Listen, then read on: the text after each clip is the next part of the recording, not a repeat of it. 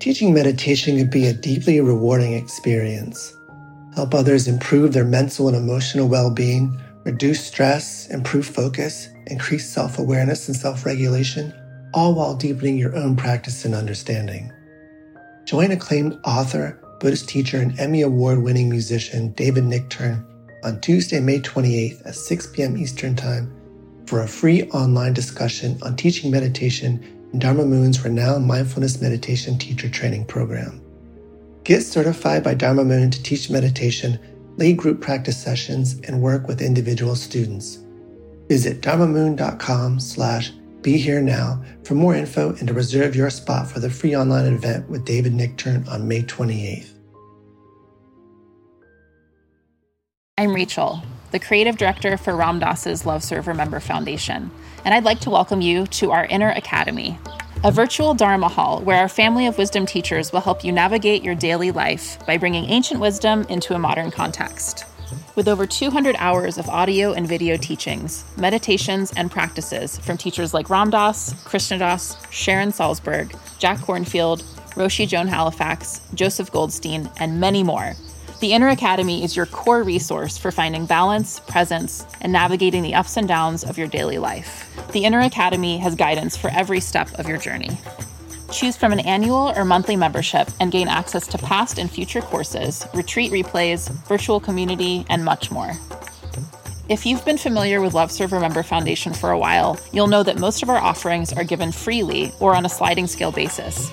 So when you subscribe to the Inner Academy, you're paying it forward and bolstering our ability to continue creating accessible offerings for all in the future, as Ram Dass wished for us to do. Be here now and start your journey with Ram Dass's Inner Academy today. For more, visit ramdass.org forward slash inner academy. Worried about letting someone else pick out the perfect avocado for your perfect Impress Them on the Third Date guacamole? Good thing Instacart shoppers are as picky as you are. They find ripe avocados like it's their guac on the line. They are milk expiration date detectives. They bag eggs like the 12 precious pieces of cargo they are. So let Instacart shoppers overthink your groceries so that you can overthink what you'll wear on that third date. Download the Instacart app today to get free delivery on your first three orders while supplies last. Minimum $10 per order. Additional terms apply.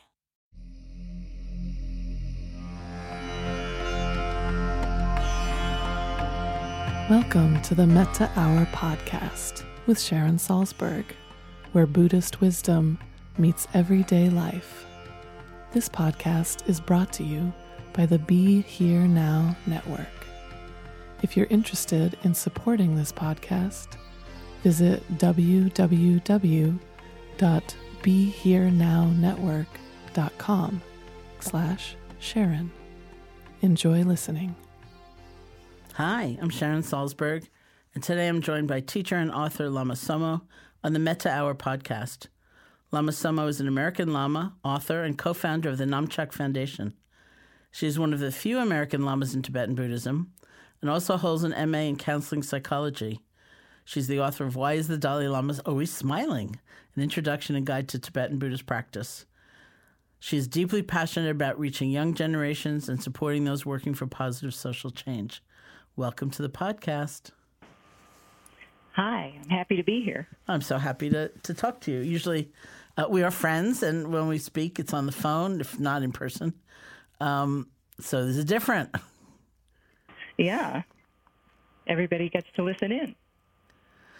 Um, I am wondering if we, yes, if uh, you can talk a little bit about meeting your teacher uh, Tulku Sangak Rinpoche and um, coming into contact with these teachings. I think we actually met, you and I, was it 74 or 75 or 76 in Boulder? We did meet in Boulder, but I don't think it was quite that early. Okay. I think it was more like, oh, when was it? Uh, actually, earlyish 90s when I was uh, Okay. returning to meditation and actually wanting to get some instruction because it turns out, you know, like if you want to learn how to play piano well, it's good to get instruction. Uh-huh. The same is true with meditation. And I hadn't had a chance before then. I'd been living in a very rural place and was trying to meditate daily anyway.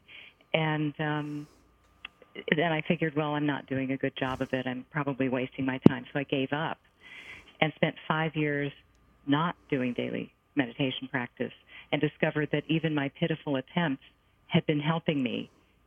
And um, how can I say this? The thousands of tiny little decisions that we make in the day, um, if we keep coming to ourselves once a day, we tend to make those decisions coming more from who we truly are. And so I was more on track in my life when I was doing those first pitiful attempts at daily mm-hmm. meditation. And then in the five years without meditation, I slowly but surely kind of got off track for me. And so uh, I realized it one day. I kind of woke up to it and realized it, and um, vowed to myself that A, I was going to go back to doing daily meditation, and B, I was going to get some instruction.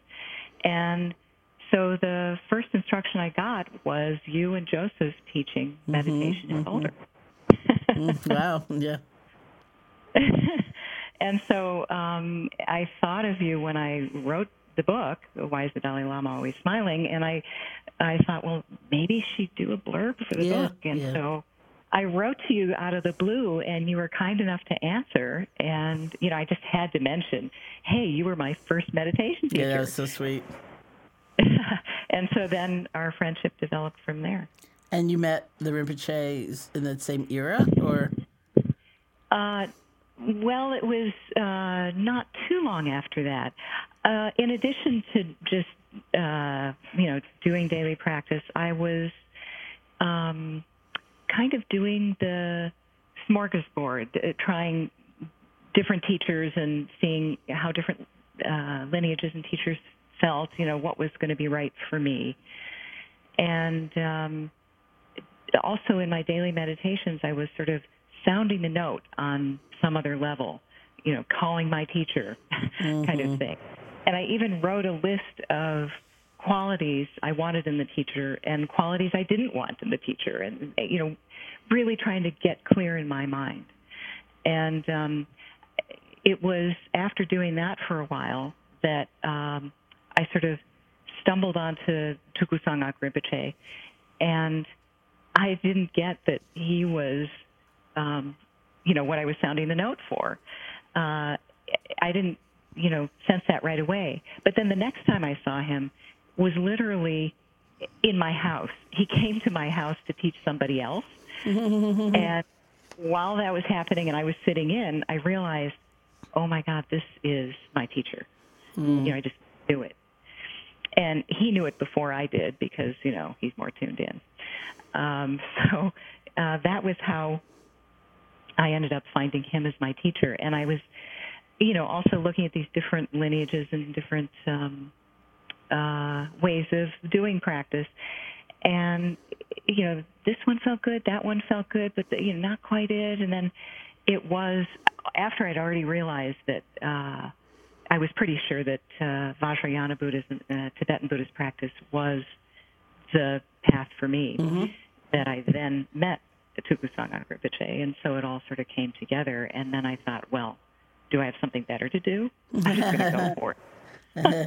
so I did. That's great. I, you know, I was just telling somebody this story last night because they were in my apartment visiting, and um, one of the things about the Tibetan Buddhist world and Tibetan culture is a, a very different sense of time and uh, the unfolding of events. And so I thought of that when you were talking about your teacher knew before you did. And um, so the art, the story behind the artwork was I was sitting with one of my own Tibetan teachers, Tsoknyi Rinpoche, um, in Colorado, uh, and it was early September 2001.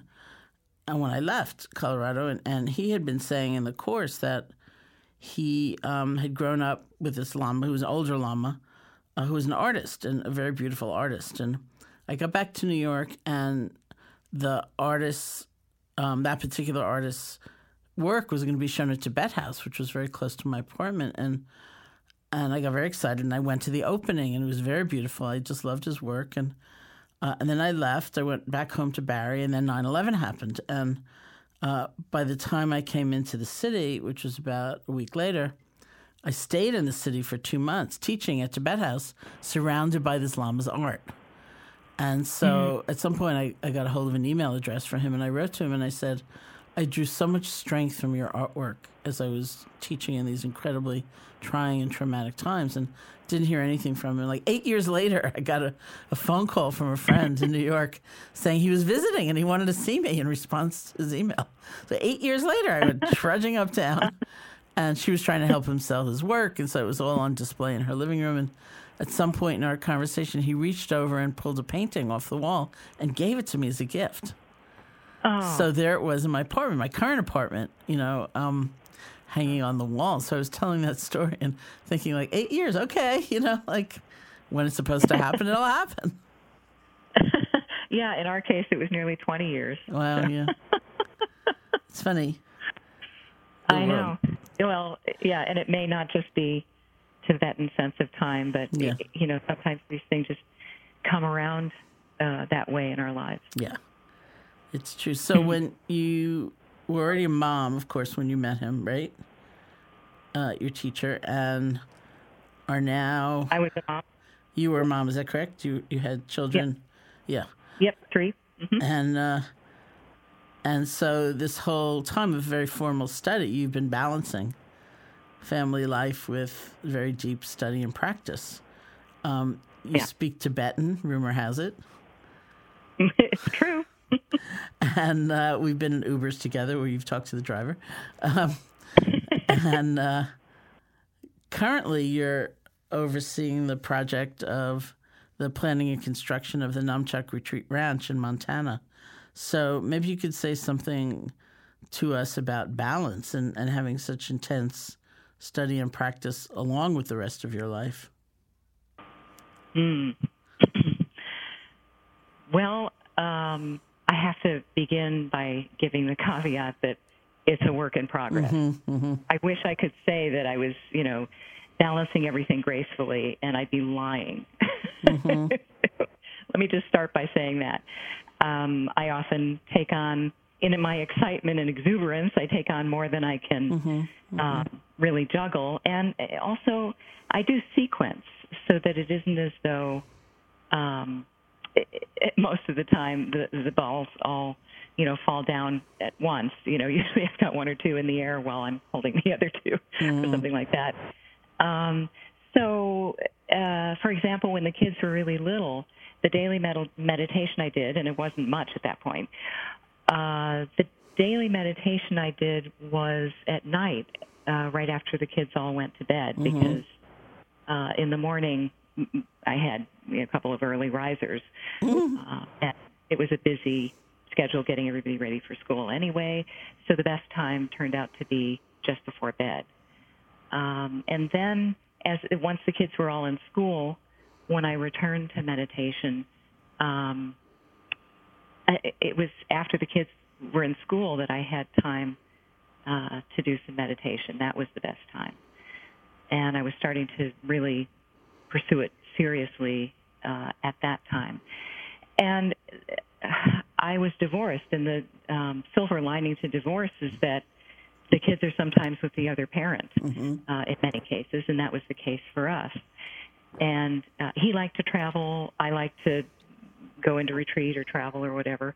And so we worked out our schedules, and um, the kids, you know, were at the other parent's place sometimes when I was in retreat. Mm-hmm. And then they graduated, you know, so again, that is sequencing, you know, and I was really ready to do longer term retreat, which was then possible because uh, the kids were older. So I really immersed myself in several months of retreat a year for you know several years, and I was also able to do a lot of teaching and uh, you know creating our being a part of creating our sangha and so on.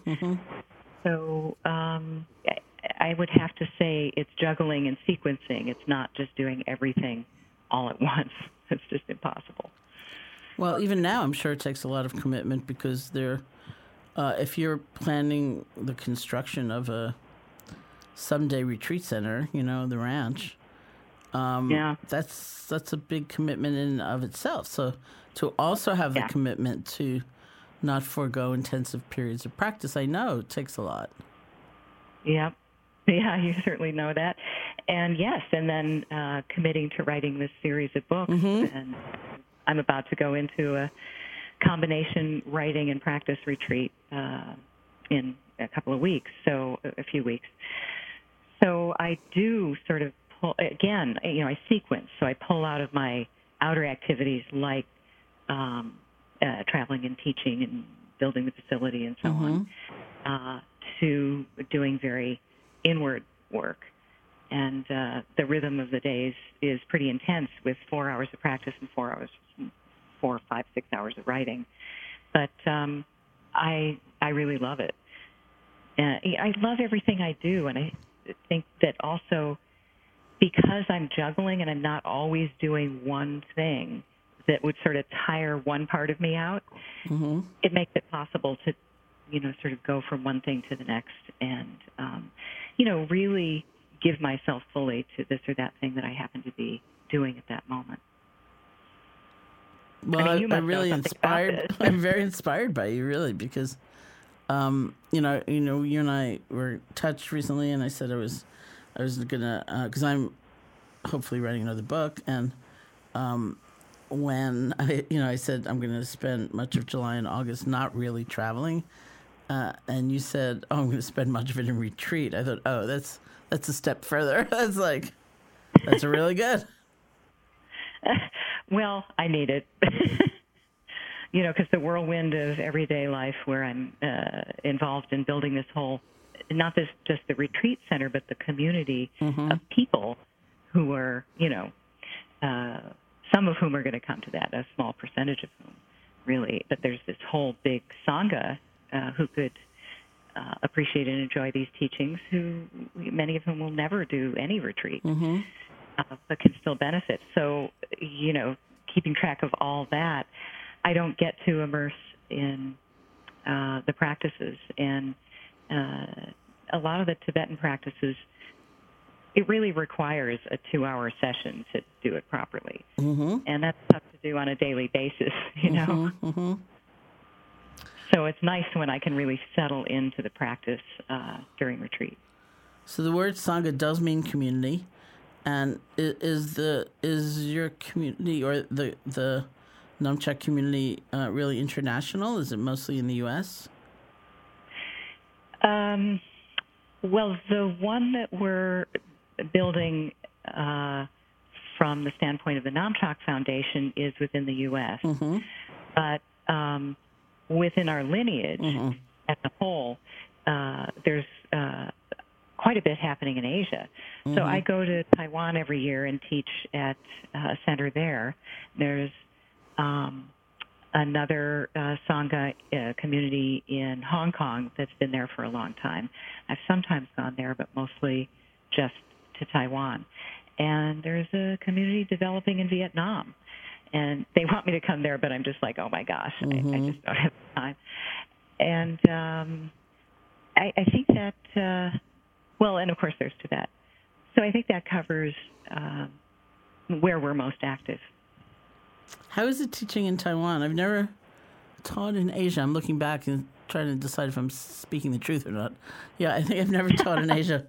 Uh, I've only had Asian teachers. I've never had a Western teacher, although some of them I've practiced with in the West and continue to. But um, I've never actually gone back there and taught. I, I, and I've given a lecture, maybe in New Delhi or something like that, but but not really taught. And so I, I wonder how it would feel for me. you know, it's been a really interesting experience. And it began by my trying to refuse to do it. Rinpoche's brother, Tulku Sangak Rinpoche's brother, um, uh, Dr. Well, he's a Zopan uh, master uh, Tashi, and he kept insisting. We'd talk by phone, and he'd keep insisting, "You've got to come here and teach." And I'm like, "Why?" I am an American Jewish person who would be teaching Tibetan Buddhist practice to Taiwanese people. Can you explain to me why I should do that? and I said, "You're there. Why? Why isn't that enough?" And he said, no, no, it's different when they hear it from an American with a degree in psychology. Mm-hmm. And you're a modern person, you are a mother, and so on. And so uh, they are lay people. I'm a monk, you know, and there are things that you understand and approaches you have, and talking about scientific studies on the effects of meditation and so on. That's going to hit them differently, and I really think you could be of benefit. So I said, look, I will give it a try. I'll come once. Mm-hmm. And I did, and um, it landed really well. Mm-hmm. And it was hysterical because when I first started teaching um, on the break, we were sitting there, and he he was laughing. He said, "If you taught like that at the monastery, they'd laugh you off the stage." I mean, it's just, you know, because you're talking on such a pre-kindergarten level. Uh, and I said, yes, I'm doing that quite intentionally because we in America don't know why we should meditate. Uh, we're not so sure about reincarnation or karma.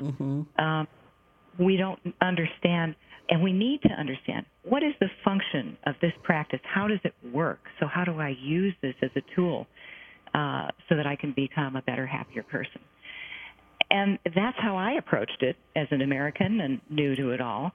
Uh, and so that's how I presented it to Americans, and it seemed to, you know, help them to be able to connect with the practices and really use them well. These are very refined tools that we need to understand how to use. Mm-hmm.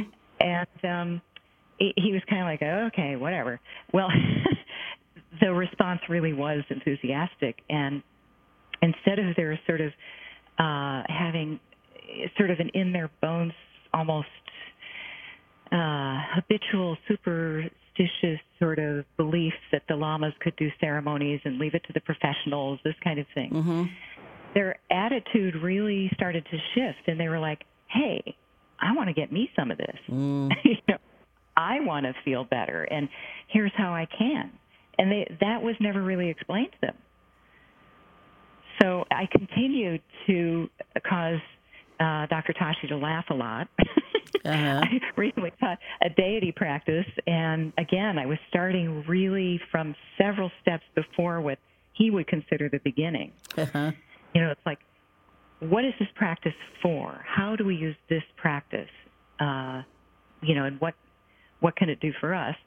And um, you know, I started with the very foundational aspects of it, and actually talk them through the practice itself, which normally the Tibetans don't do. You know, they don't have you actually um, sitting there in meditation for a good part of the session. Uh, but I did, and I not only did that, but I was talking them through that meditation, Mhm. which again is unusual for them. And uh, they loved it, and he was sort of saying, "Get to the good stuff, come on." And I was like, no, no, no, no. This is where we need to start. I really believe it. And sure enough, the lady, he was on my left at lunchtime, and the lady on my right was saying, I've been doing Tibetan practices for years and years, and I can't believe it's like now I understand hmm. how to do this practice, and I'm going to do this practice in retreat. I'm so excited. Oh wow, that's so said- sweet. yeah, I know. So I said, Dr. Tashi, can you talk to this person? Yeah, really. Well, to his credit, he did talk to a bunch of people, and he said, "I get it now. It- you know, they, this is where they do need to start, and they're appreciating it." So uh, he's never given me shit again. That's so great. Well, maybe that's one of the positive things about Western culture or American culture meeting these ancient teachings is that it is a kind of revitalization that people I find. Well, my first of all, my experience certainly in countries like Burma is that uh, Asian monastic pedagogy is all about repetition. You just hear the same thing again and again and again and again. And that doesn't exactly fly here. And then there's a kind of practicality that I think here that's admirable. It's like, I don't want to just admire, you know, some saint from before. Like, how do I bring this into my life? How do I make it real? Uh, and that I think is, is crucial. Well, yeah, and it, the Taiwanese are very, at least in Taipei, it's a very modern city. It reminds me a little of Manhattan, Manhattan, and um, they want to know it, much as any modern Mm-hmm. people want to know. But the difference is that they have that combined with there being uh, Buddhist culture from so many generations back that it's in their bones.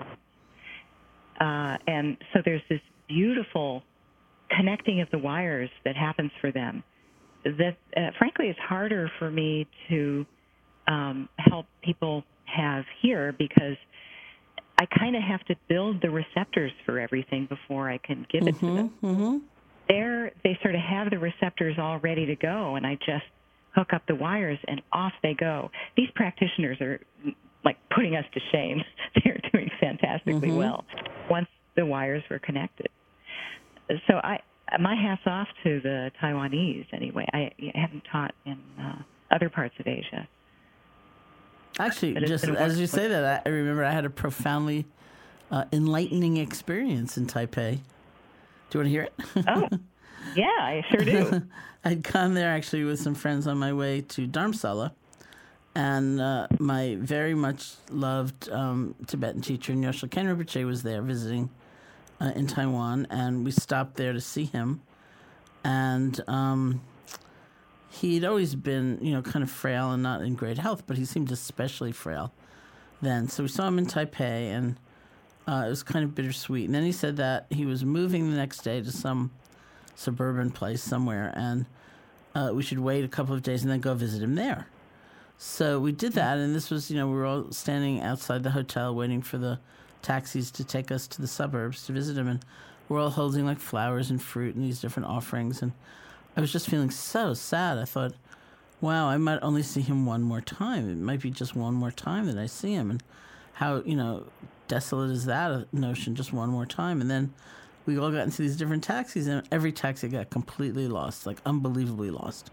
So we ah. couldn't find him for a really long time, and and then I started thinking I would do anything to see him one more time. Like one more time had moved from like the worst thing imaginable to the most beautiful possibility that could exist. And uh, as it turned out,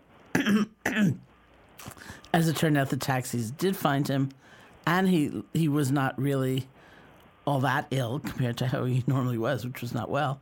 And he lived for many, many more years, and I saw him many more times. But uh, it was such an amazing transition from the worst thought in the world to like, wouldn't that be the best thing that could ever happen to see him one more time? So that was my Taiwan experience. Wow.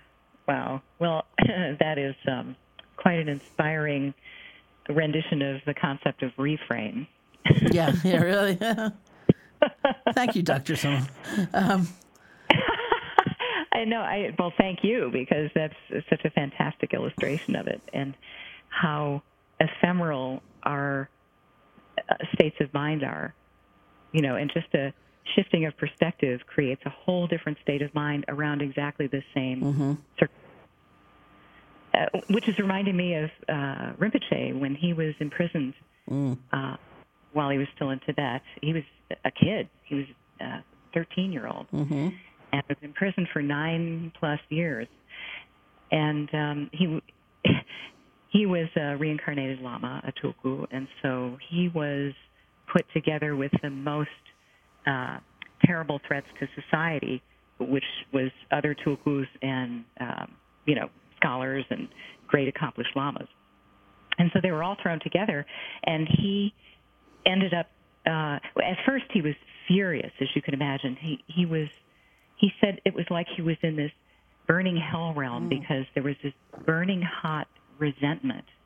He was furious in his heart, you know, uh, for the Chinese doing this to his country, doing this to him, tearing apart his family, and so on. He and his father were both thrown in prison together.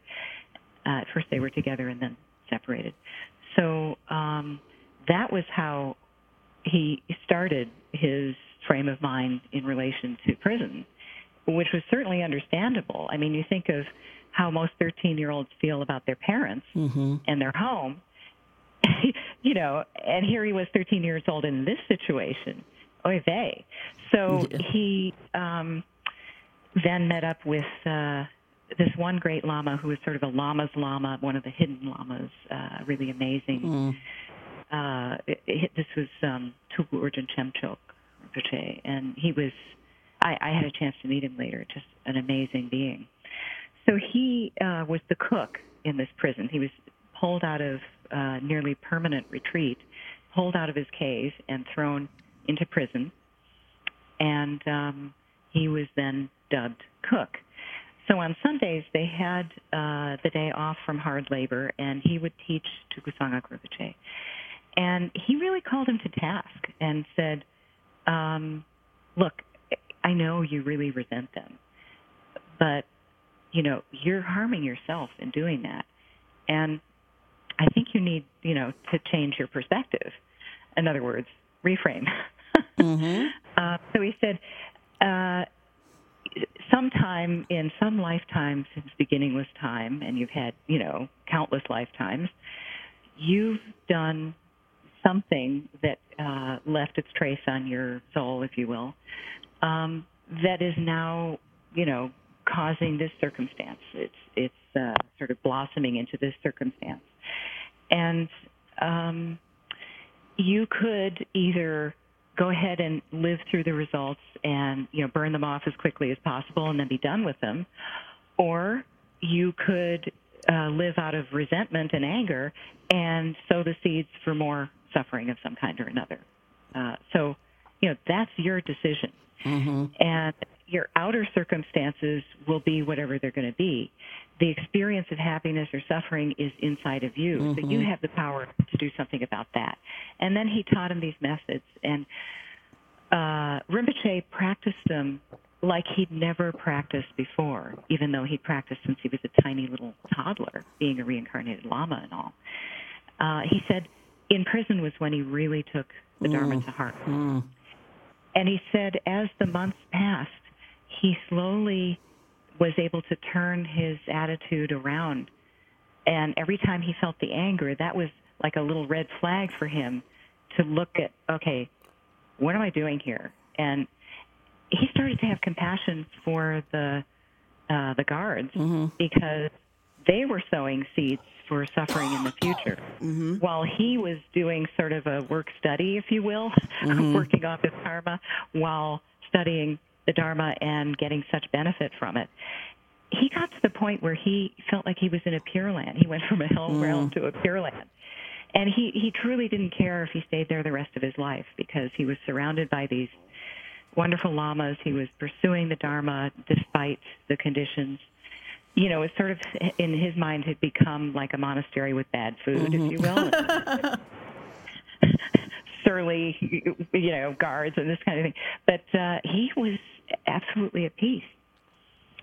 So it was the same experience, but he had completely changed. Mm-hmm.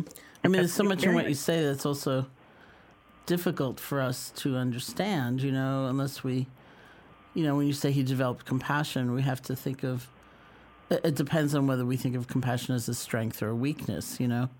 If you think of compassion mm-hmm. as a strength, then you go, wow, that's incredible. If you think of it as just kind of, you know, getting by and covering over painful feelings and not letting yourself mm. feel angry, then you think, well, yeah, you know, like, um, nice for him. You know, it's good he didn't suffer as much. But um, I'm just wondering, like, you know, how often, or I don't know if this is even a question, but you have a, a background um, of, in psychology, in Western psychology, and and yeah. if there are tools from there that you bring to understand the uh, Vajrayana teachings more deeply that kind of clarify some things, like what I just said about compassion, mm-hmm. or, um, you know, because we also live in a time where questions of exploitation and uh, like emotional abuse and power are very much mm-hmm. up.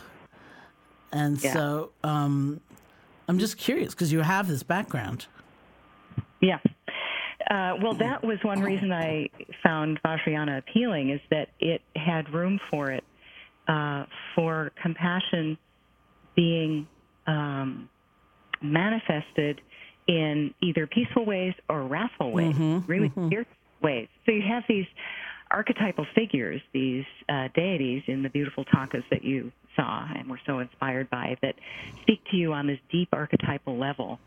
Um, and we are actually to um, pursue practice, uh, deep practice, living with these beings and actually seeing ourselves as this or that being. Mm-hmm. Because we have all the, the archetypes inside of us, and that's something I knew from Jungian psychology, which was my main emphasis. Uh, so if I'm going to be, for example, the wrathful Pema Traktung, uh, which is a wrathful form of Guru Rinpoche, um, there's nothing namby-pamby about him at all. He's mm-hmm. got fangs. His hair is flames. He's surrounded by flames and he is a destroyer of modern diseases. He was especially uh, sort of aimed at at that, and so um, we can be ferocious and fierce, uh, and yet never let go of holding whoever it is in compassion. But the Dalai Lama says if we um, try peaceful means and convince people, that's wonderful, and a big percentage of the time that can work if we're uh, skillful, bringing skill with compassion and wisdom uh, along with it. We can do that. But sometimes, you know, somebody's just stubborn mm-hmm. and uh, even for their own sake, so that mm-hmm. they don't cause more suffering for themselves, never mind people around them. Um, then, out of compassion, we sometimes have to take a really wrathful stance and uh, act wrathfully.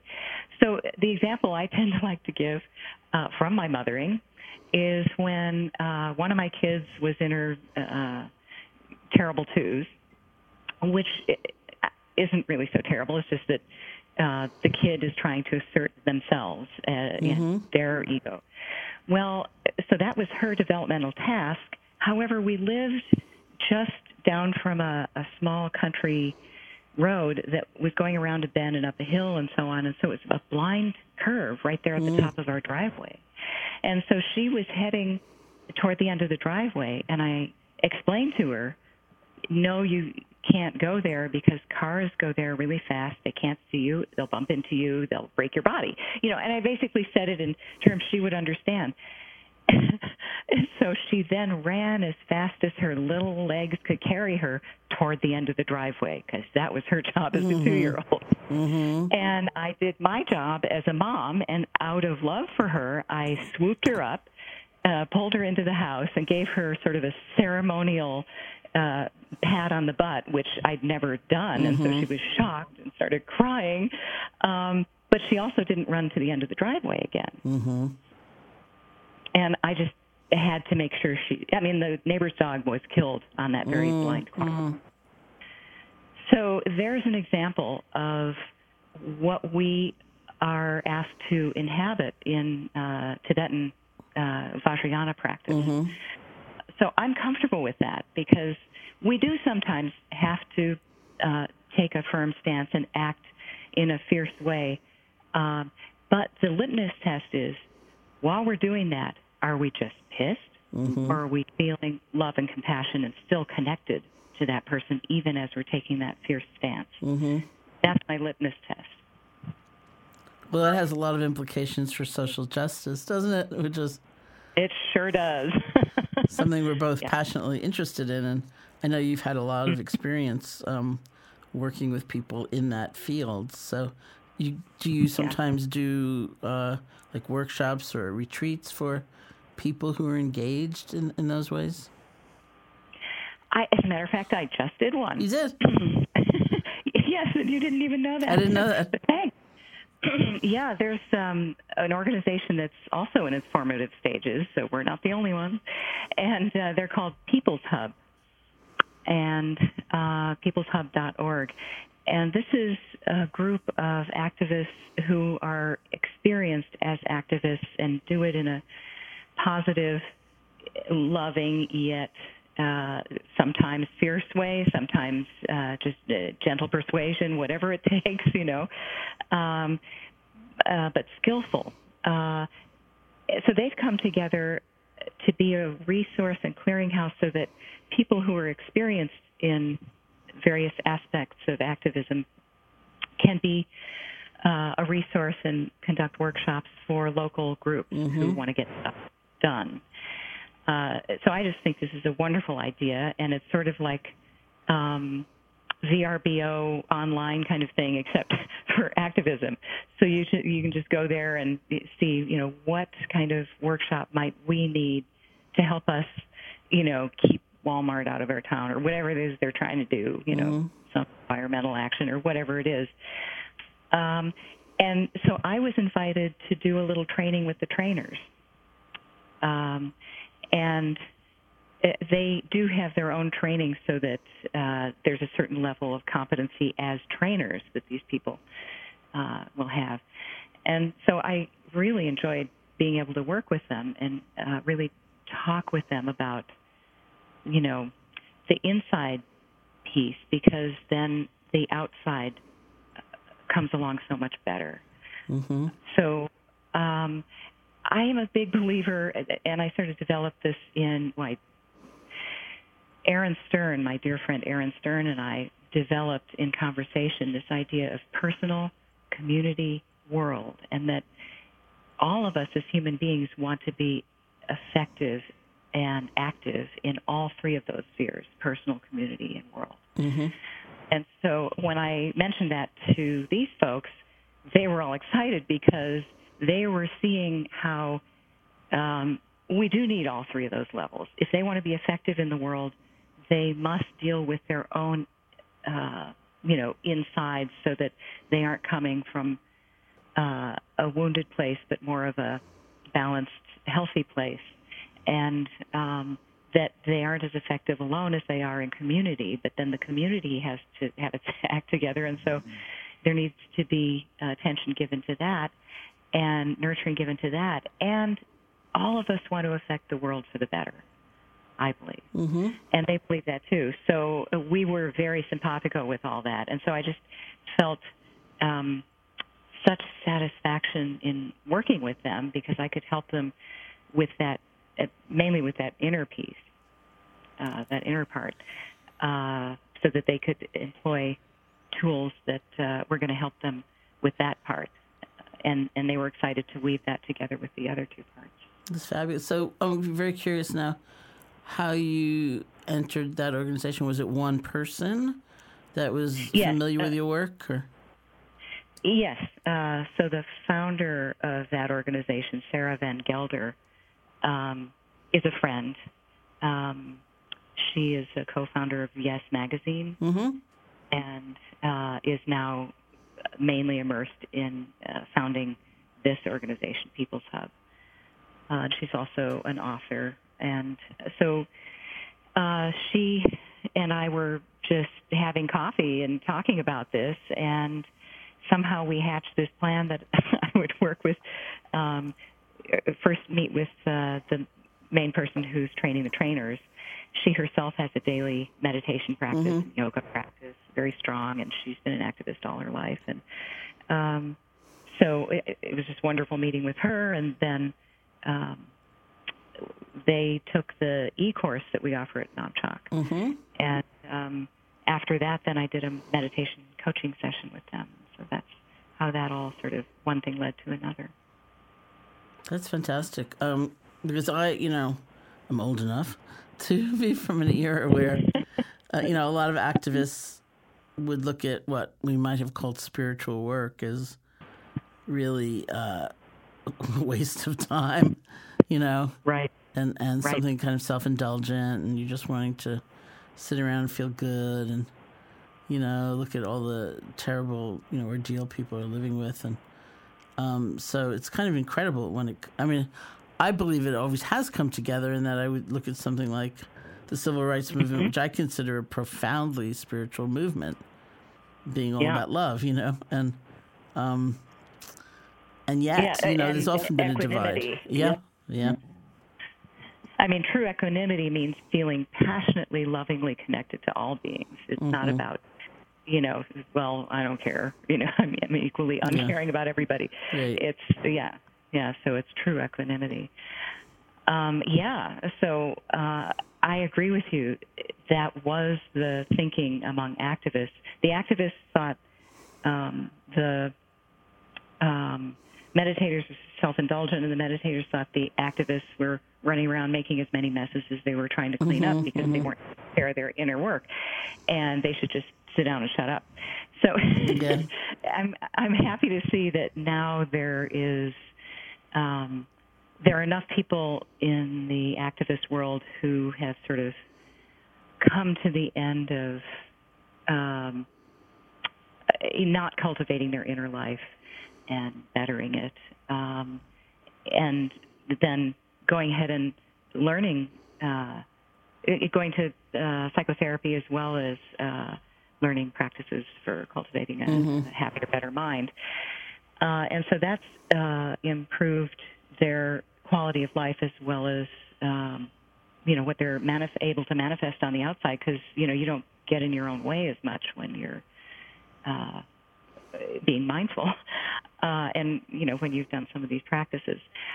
I think the meditation world has been a little bit slower to be honest in moving into more activism and I've heard some people say, and I think they might be right, that uh, in America, you know, we believe in rugged individualism, and so the part of um, Buddhist it, Buddhism as a whole, the, the spectrum of practices and so on, and experiences you can have, the one that people took up was individual meditation, and there wasn't a strong uh, sense of community uh, quite often, and even less strong sense of, hey, you know, I'm this one wave on this big ocean, and I am the ocean, both.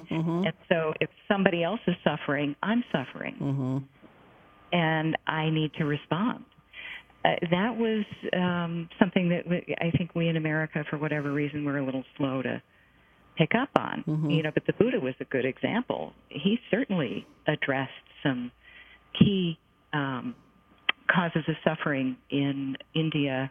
You know, where he was at that time. For example, the caste system. So um, I, I I think now there is starting to be more and more of this sense among the meditation community at large that hey, you know, there's this world out there that we are connected to, and if we really believe that, which you know, if we're practicing correctly, mm-hmm. we're bound to feel more and more. We feel the need to respond you know, compassion, which is the basis of Buddhism, is about feeling so deeply and affectionately connected with everybody that we hate to see them suffer. We want to take that suffering away and give them happiness. Mm-hmm. Definitely. Well, I, I agree. And I've also faced, um, you know, not in a, a huge way, but, you know, every time I, well, one of my great, great passions is voting. I think everybody needs to vote. And uh, it's, it's very close to a Dharma teaching for me in that it talks about one's innate dignity and uh, having a voice and being counted and not being overlooked and not being um, kind of marginalized. And uh, I think it's a very beautiful thing. It's it's like a sacred act for me, and so I always really encourage people to vote. And every now and then, somebody writes if I write an article or something, and you know the comment is something like, uh, "My favorite comment is I used to think so much more of you before I read that." Um, which has happened a few times. I think, well, I'm sorry, you know. Uh, you know, why are you asking people to participate in an evil system or a violent system? Or, well, because that's the system, you know. And like, um, it's like we have to engage. From my point of view, we have to participate, or everything else is just a story about how much we care. You know, and people participate in different ways. Not everyone has to march or, or something. I think art, for example, is a revolutionary act, and uh, creativity and so on. But, but we need to act, and uh, otherwise, it really is just kind of words. And and so, I've seen my popularity ebb and flow as I as I make these comments. But what to do? You know, it means something to me. Yeah, yeah. Well, I agree with you that, um, eh, you know, although our society has a lot of failings, I think the fact that people, all of us who are citizens, have the opportunity to vote um, is not our worst failing by Yeah. any means. I think Yeah. that's a good thing. And so, as you say, it's a means at our disposal that we can use, any of us, um, to uh, put, you know, our vote toward uh, change for the better if we can find a candidate who we feel is better. Mm-hmm. And we can often vote on referenda. And all of this is, um, you know, something we can do. And I agree with you, it's not the only thing we can do. Mm-hmm. But, you know, why not both and? Yes, I, I yes. don't see any problem. so I agree with you. And actually, I wish that um, uh, voting day were a national holiday. Yes, Number one. Number two, that it be required that people vote. Mm-hmm. That that you know, part of participating in a democracy is that you participate enough to vote. Yeah, yeah. All right. That's my opinion. I agree. Yeah. So now that I've gotten us all riled up, I'm wondering if we could Yes, close yes. with you uh, leading us in a meditation uh, from your lineage, since um, it's uh, maybe less well known to a lot of the people listening. Well, I would love to. Great. And since we've been talking a lot about compassion, yeah. I was thinking of doing one that's foundational to our lineage uh, and kind of Tibetan in style, uh, and that is Tonglen, which means sending, sending and receiving. Uh, so the thing about uh, compassion, as we've been talking about, is that um, if you're really feeling it with all of you, then um, you just not only hate to see somebody suffer and want them happy, but you want to do something about it. Mm-hmm. And quite often we feel kind of powerless. I think that might be part of the reason why people don't vote is they just feel like, well, that's a drop in the bucket, so Mm-hmm. why should I bother? That's just so hopeless, and you know, compared with the magnitude of the problems and the suffering, why Yeah. bother? Yeah. Um, and so the other reason I really like Tonglen is that I feel like, okay, finally I can do something to take away this person's suffering and bring them happiness. Mm-hmm. I'll explain how that works.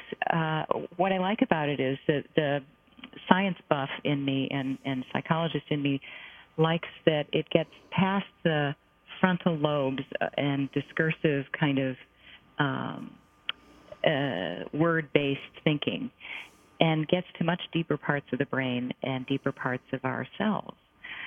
Uh, and it does this through visualization, which uh, when you visualize something, your brain lights up in the same way as if you actually were experiencing it. Uh, so I like that about visualization. And that's what I liked about uh, Jungian psychology is there was a lot of that going, imagery going on, and so on, using that to affect deep uh, transformative change.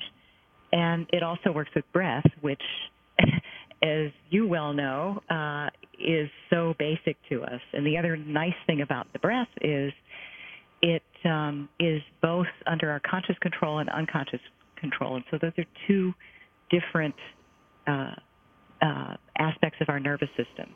And they come together in breathing because it is both of those things connected to both.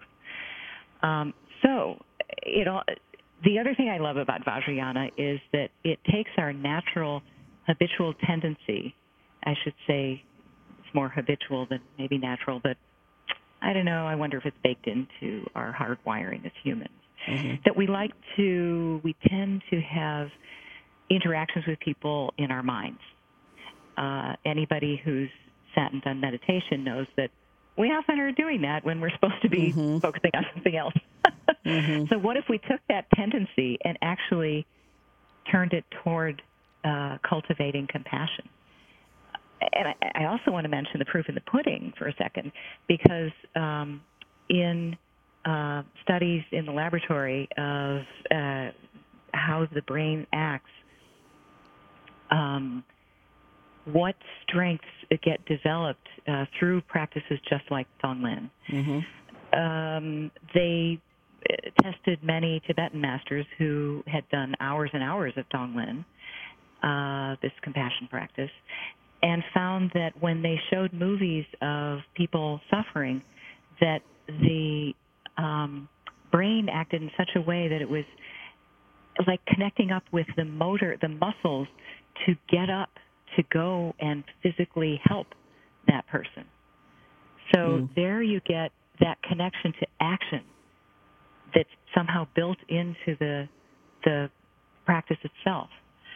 Um, so maybe that's why you know part of why I feel so moved to act uh, and not just mm-hmm. you know sit there in some simpering sort of idea of compassion. Uh, it doesn't have to be at all you know simpering and passive.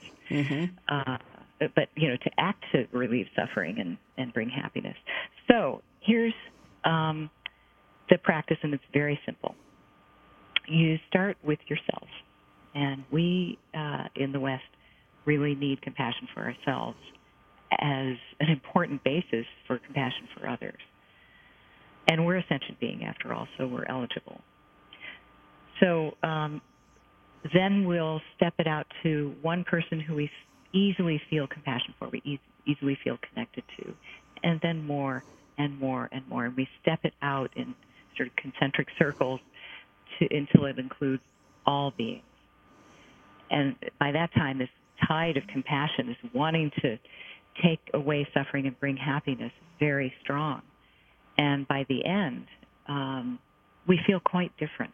I, I've seen this again and again. I've done little experiments asking people to write down how they feel now and then how they feel after doing the practice, and certainly how I feel after doing the practice. But if you're suffering from something in the moment yourself, and that's the theme of your meditation, eh, and you start with compassion for yourself in feeling that pain and then step that out, I find that it's much more powerful. Mm-hmm. So I like to recommend that people um, choose something that's up for them in the moment. Um, so then the problem is when I'm teaching a whole bunch of people, everybody could have something different. Um, so that gets a little tricky in moments like this when everybody listening has got all kinds of different things that are up for them. So I'm going to, uh, just so I can be more specific, I'm going to pick a theme. Uh, but I'm hoping you listeners at home will pick something that's up for you and do kind of the same pattern, but just with your own theme. So the theme that I'm going to pick now is one that's uh, kind of popular in the suffering department, uh, and that's the theme of being misunderstood. Mm-hmm. Sort of put into a box that's not for me, and I'm being seen in a bad light when it's like, wait, no, that's not who I am. That's a very painful thing for us human beings, I think. Uh, and maybe especially for us Westerners, I don't know. Uh, but anyway, so that's a theme that I'm sure we've all experienced at one time or another. And since time is not actually linear, according to scientists or Buddhists, um, then we can use that, any of us, right now as a theme. So I suggest closing your eyes so you can visualize well. And um, you're going to, for most of this, you're going to imagine somebody in front of you who's suffering from this theme of being misunderstood, cast in a negative light uh, that's really not who we are, and suffering from that. And we want to take that suffering away. So we breathe in the dark clouds, uh, like uh, thick, heavy uh, clouds of suffering. And uh, we take that right into our heart. So we breathe that, those clouds in into our heart. And through our compassionate heart can come bright, airy, light clouds of happiness that soak. We see that soaking into the face of the person in front of us, and um, we just do that again and again, starting with ourselves and moving out in concentric circles. So we can imagine our small suffering self either in front of us, or for some reason, I like to actually have that small suffering self inside my heart and have my heart breathe in those dense clouds. Uh, so pick one and you can try another tomorrow, uh, whichever you like. So let's start. So there is our small suffering self. Perhaps it's inside your heart. Perhaps it's in front of you. You want to take that suffering away that suffering of being misunderstood that can be so painful. Maybe think of a specific time when you've suffered from that. And so you see the pained face of that suffering one. You want to take away that suffering. So you breathe in the dense clouds of that suffering right into your heart.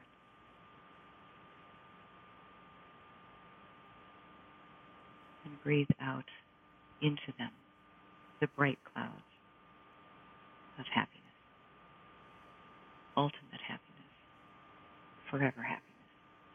And see those soak into that suffering one. And taking a couple of breaths like that, you see their face change.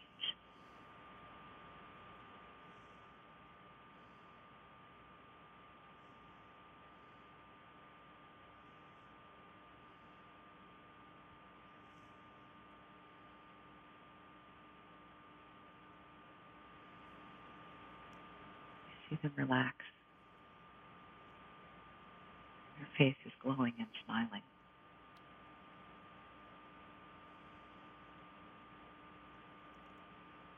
And know that your heart is this portal where all of that suffering can come in and then go to that great ocean that I was describing before.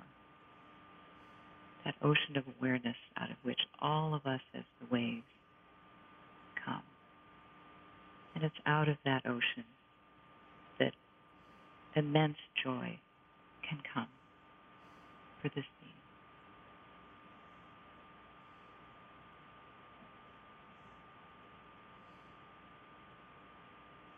Now we imagine somebody who we easily feel compassion for. We see them in front of us.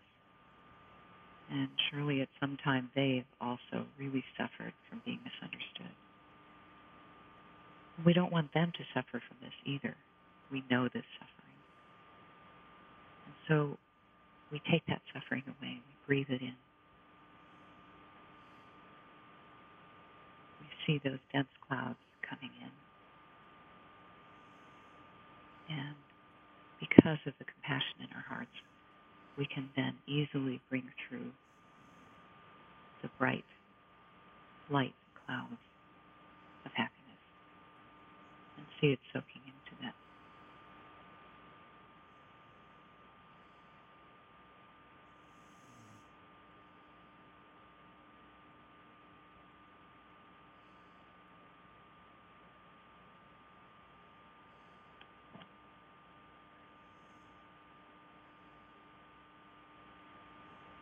And we might imagine some of the people around us. If we're in a city, maybe people walking on the street or in our apartment building, driving on the street nearby. And I'm sure at some time they've also experienced this pain. And we don't want them to experience it either. And so as this tide of compassion rolls out, we feel it rolling out in all directions for all of them. So we breathe in all of their suffering through the doorway of our heart. And breathe out joy and happiness for them.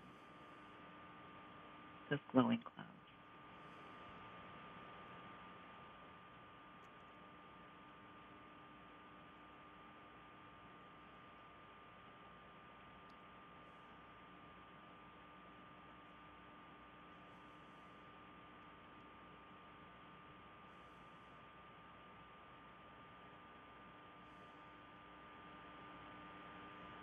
Then we might imagine all the kids in classrooms and schoolyards all over the world who are being bullied right now. They're being misunderstood in a very painful way. We don't want them to suffer from that. So we take away that suffering right now and breathe it in. And just as strongly, we're breathing out the glowing clouds of happiness, seeing it soak into them.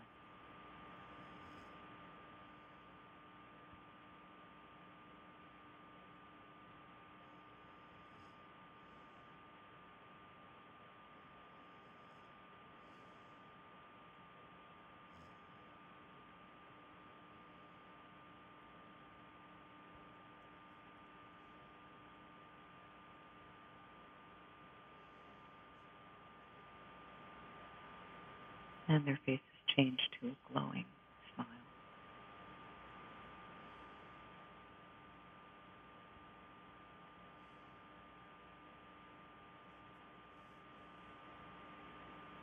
And then remembering that linear time is an illusion. We think that all beings, not even just all humans, but all beings, have at one time or another experienced this pain in some form or another. And we don't want any of them to experience that. And so right now, we'll breathe that in. That suffering, not the stories, just the suffering itself.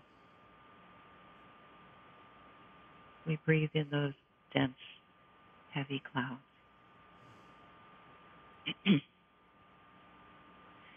and breathe out the glowing spacious clouds into all of them.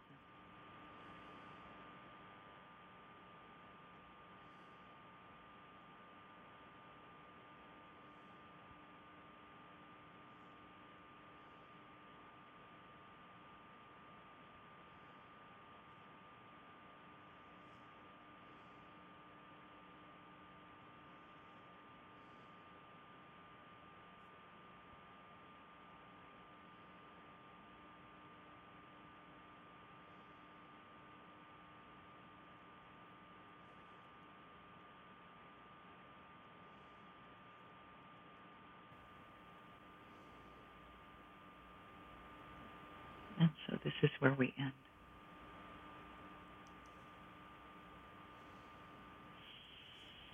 Wow. Thank you so much on that note. Wow. It was really wonderful to talk to you today and to learn more about Lama Tsomo's work and teachings. But her name, by the way, is spelled T S O M O. To learn more about Lama Tsomo's work and teachings, you can visit www.namchak.org. Thank you. Thanks so much for having me. Thank you for listening. For more information about Sharon's many offerings and her ongoing teaching schedule, please visit her website at sharonsalzberg.com.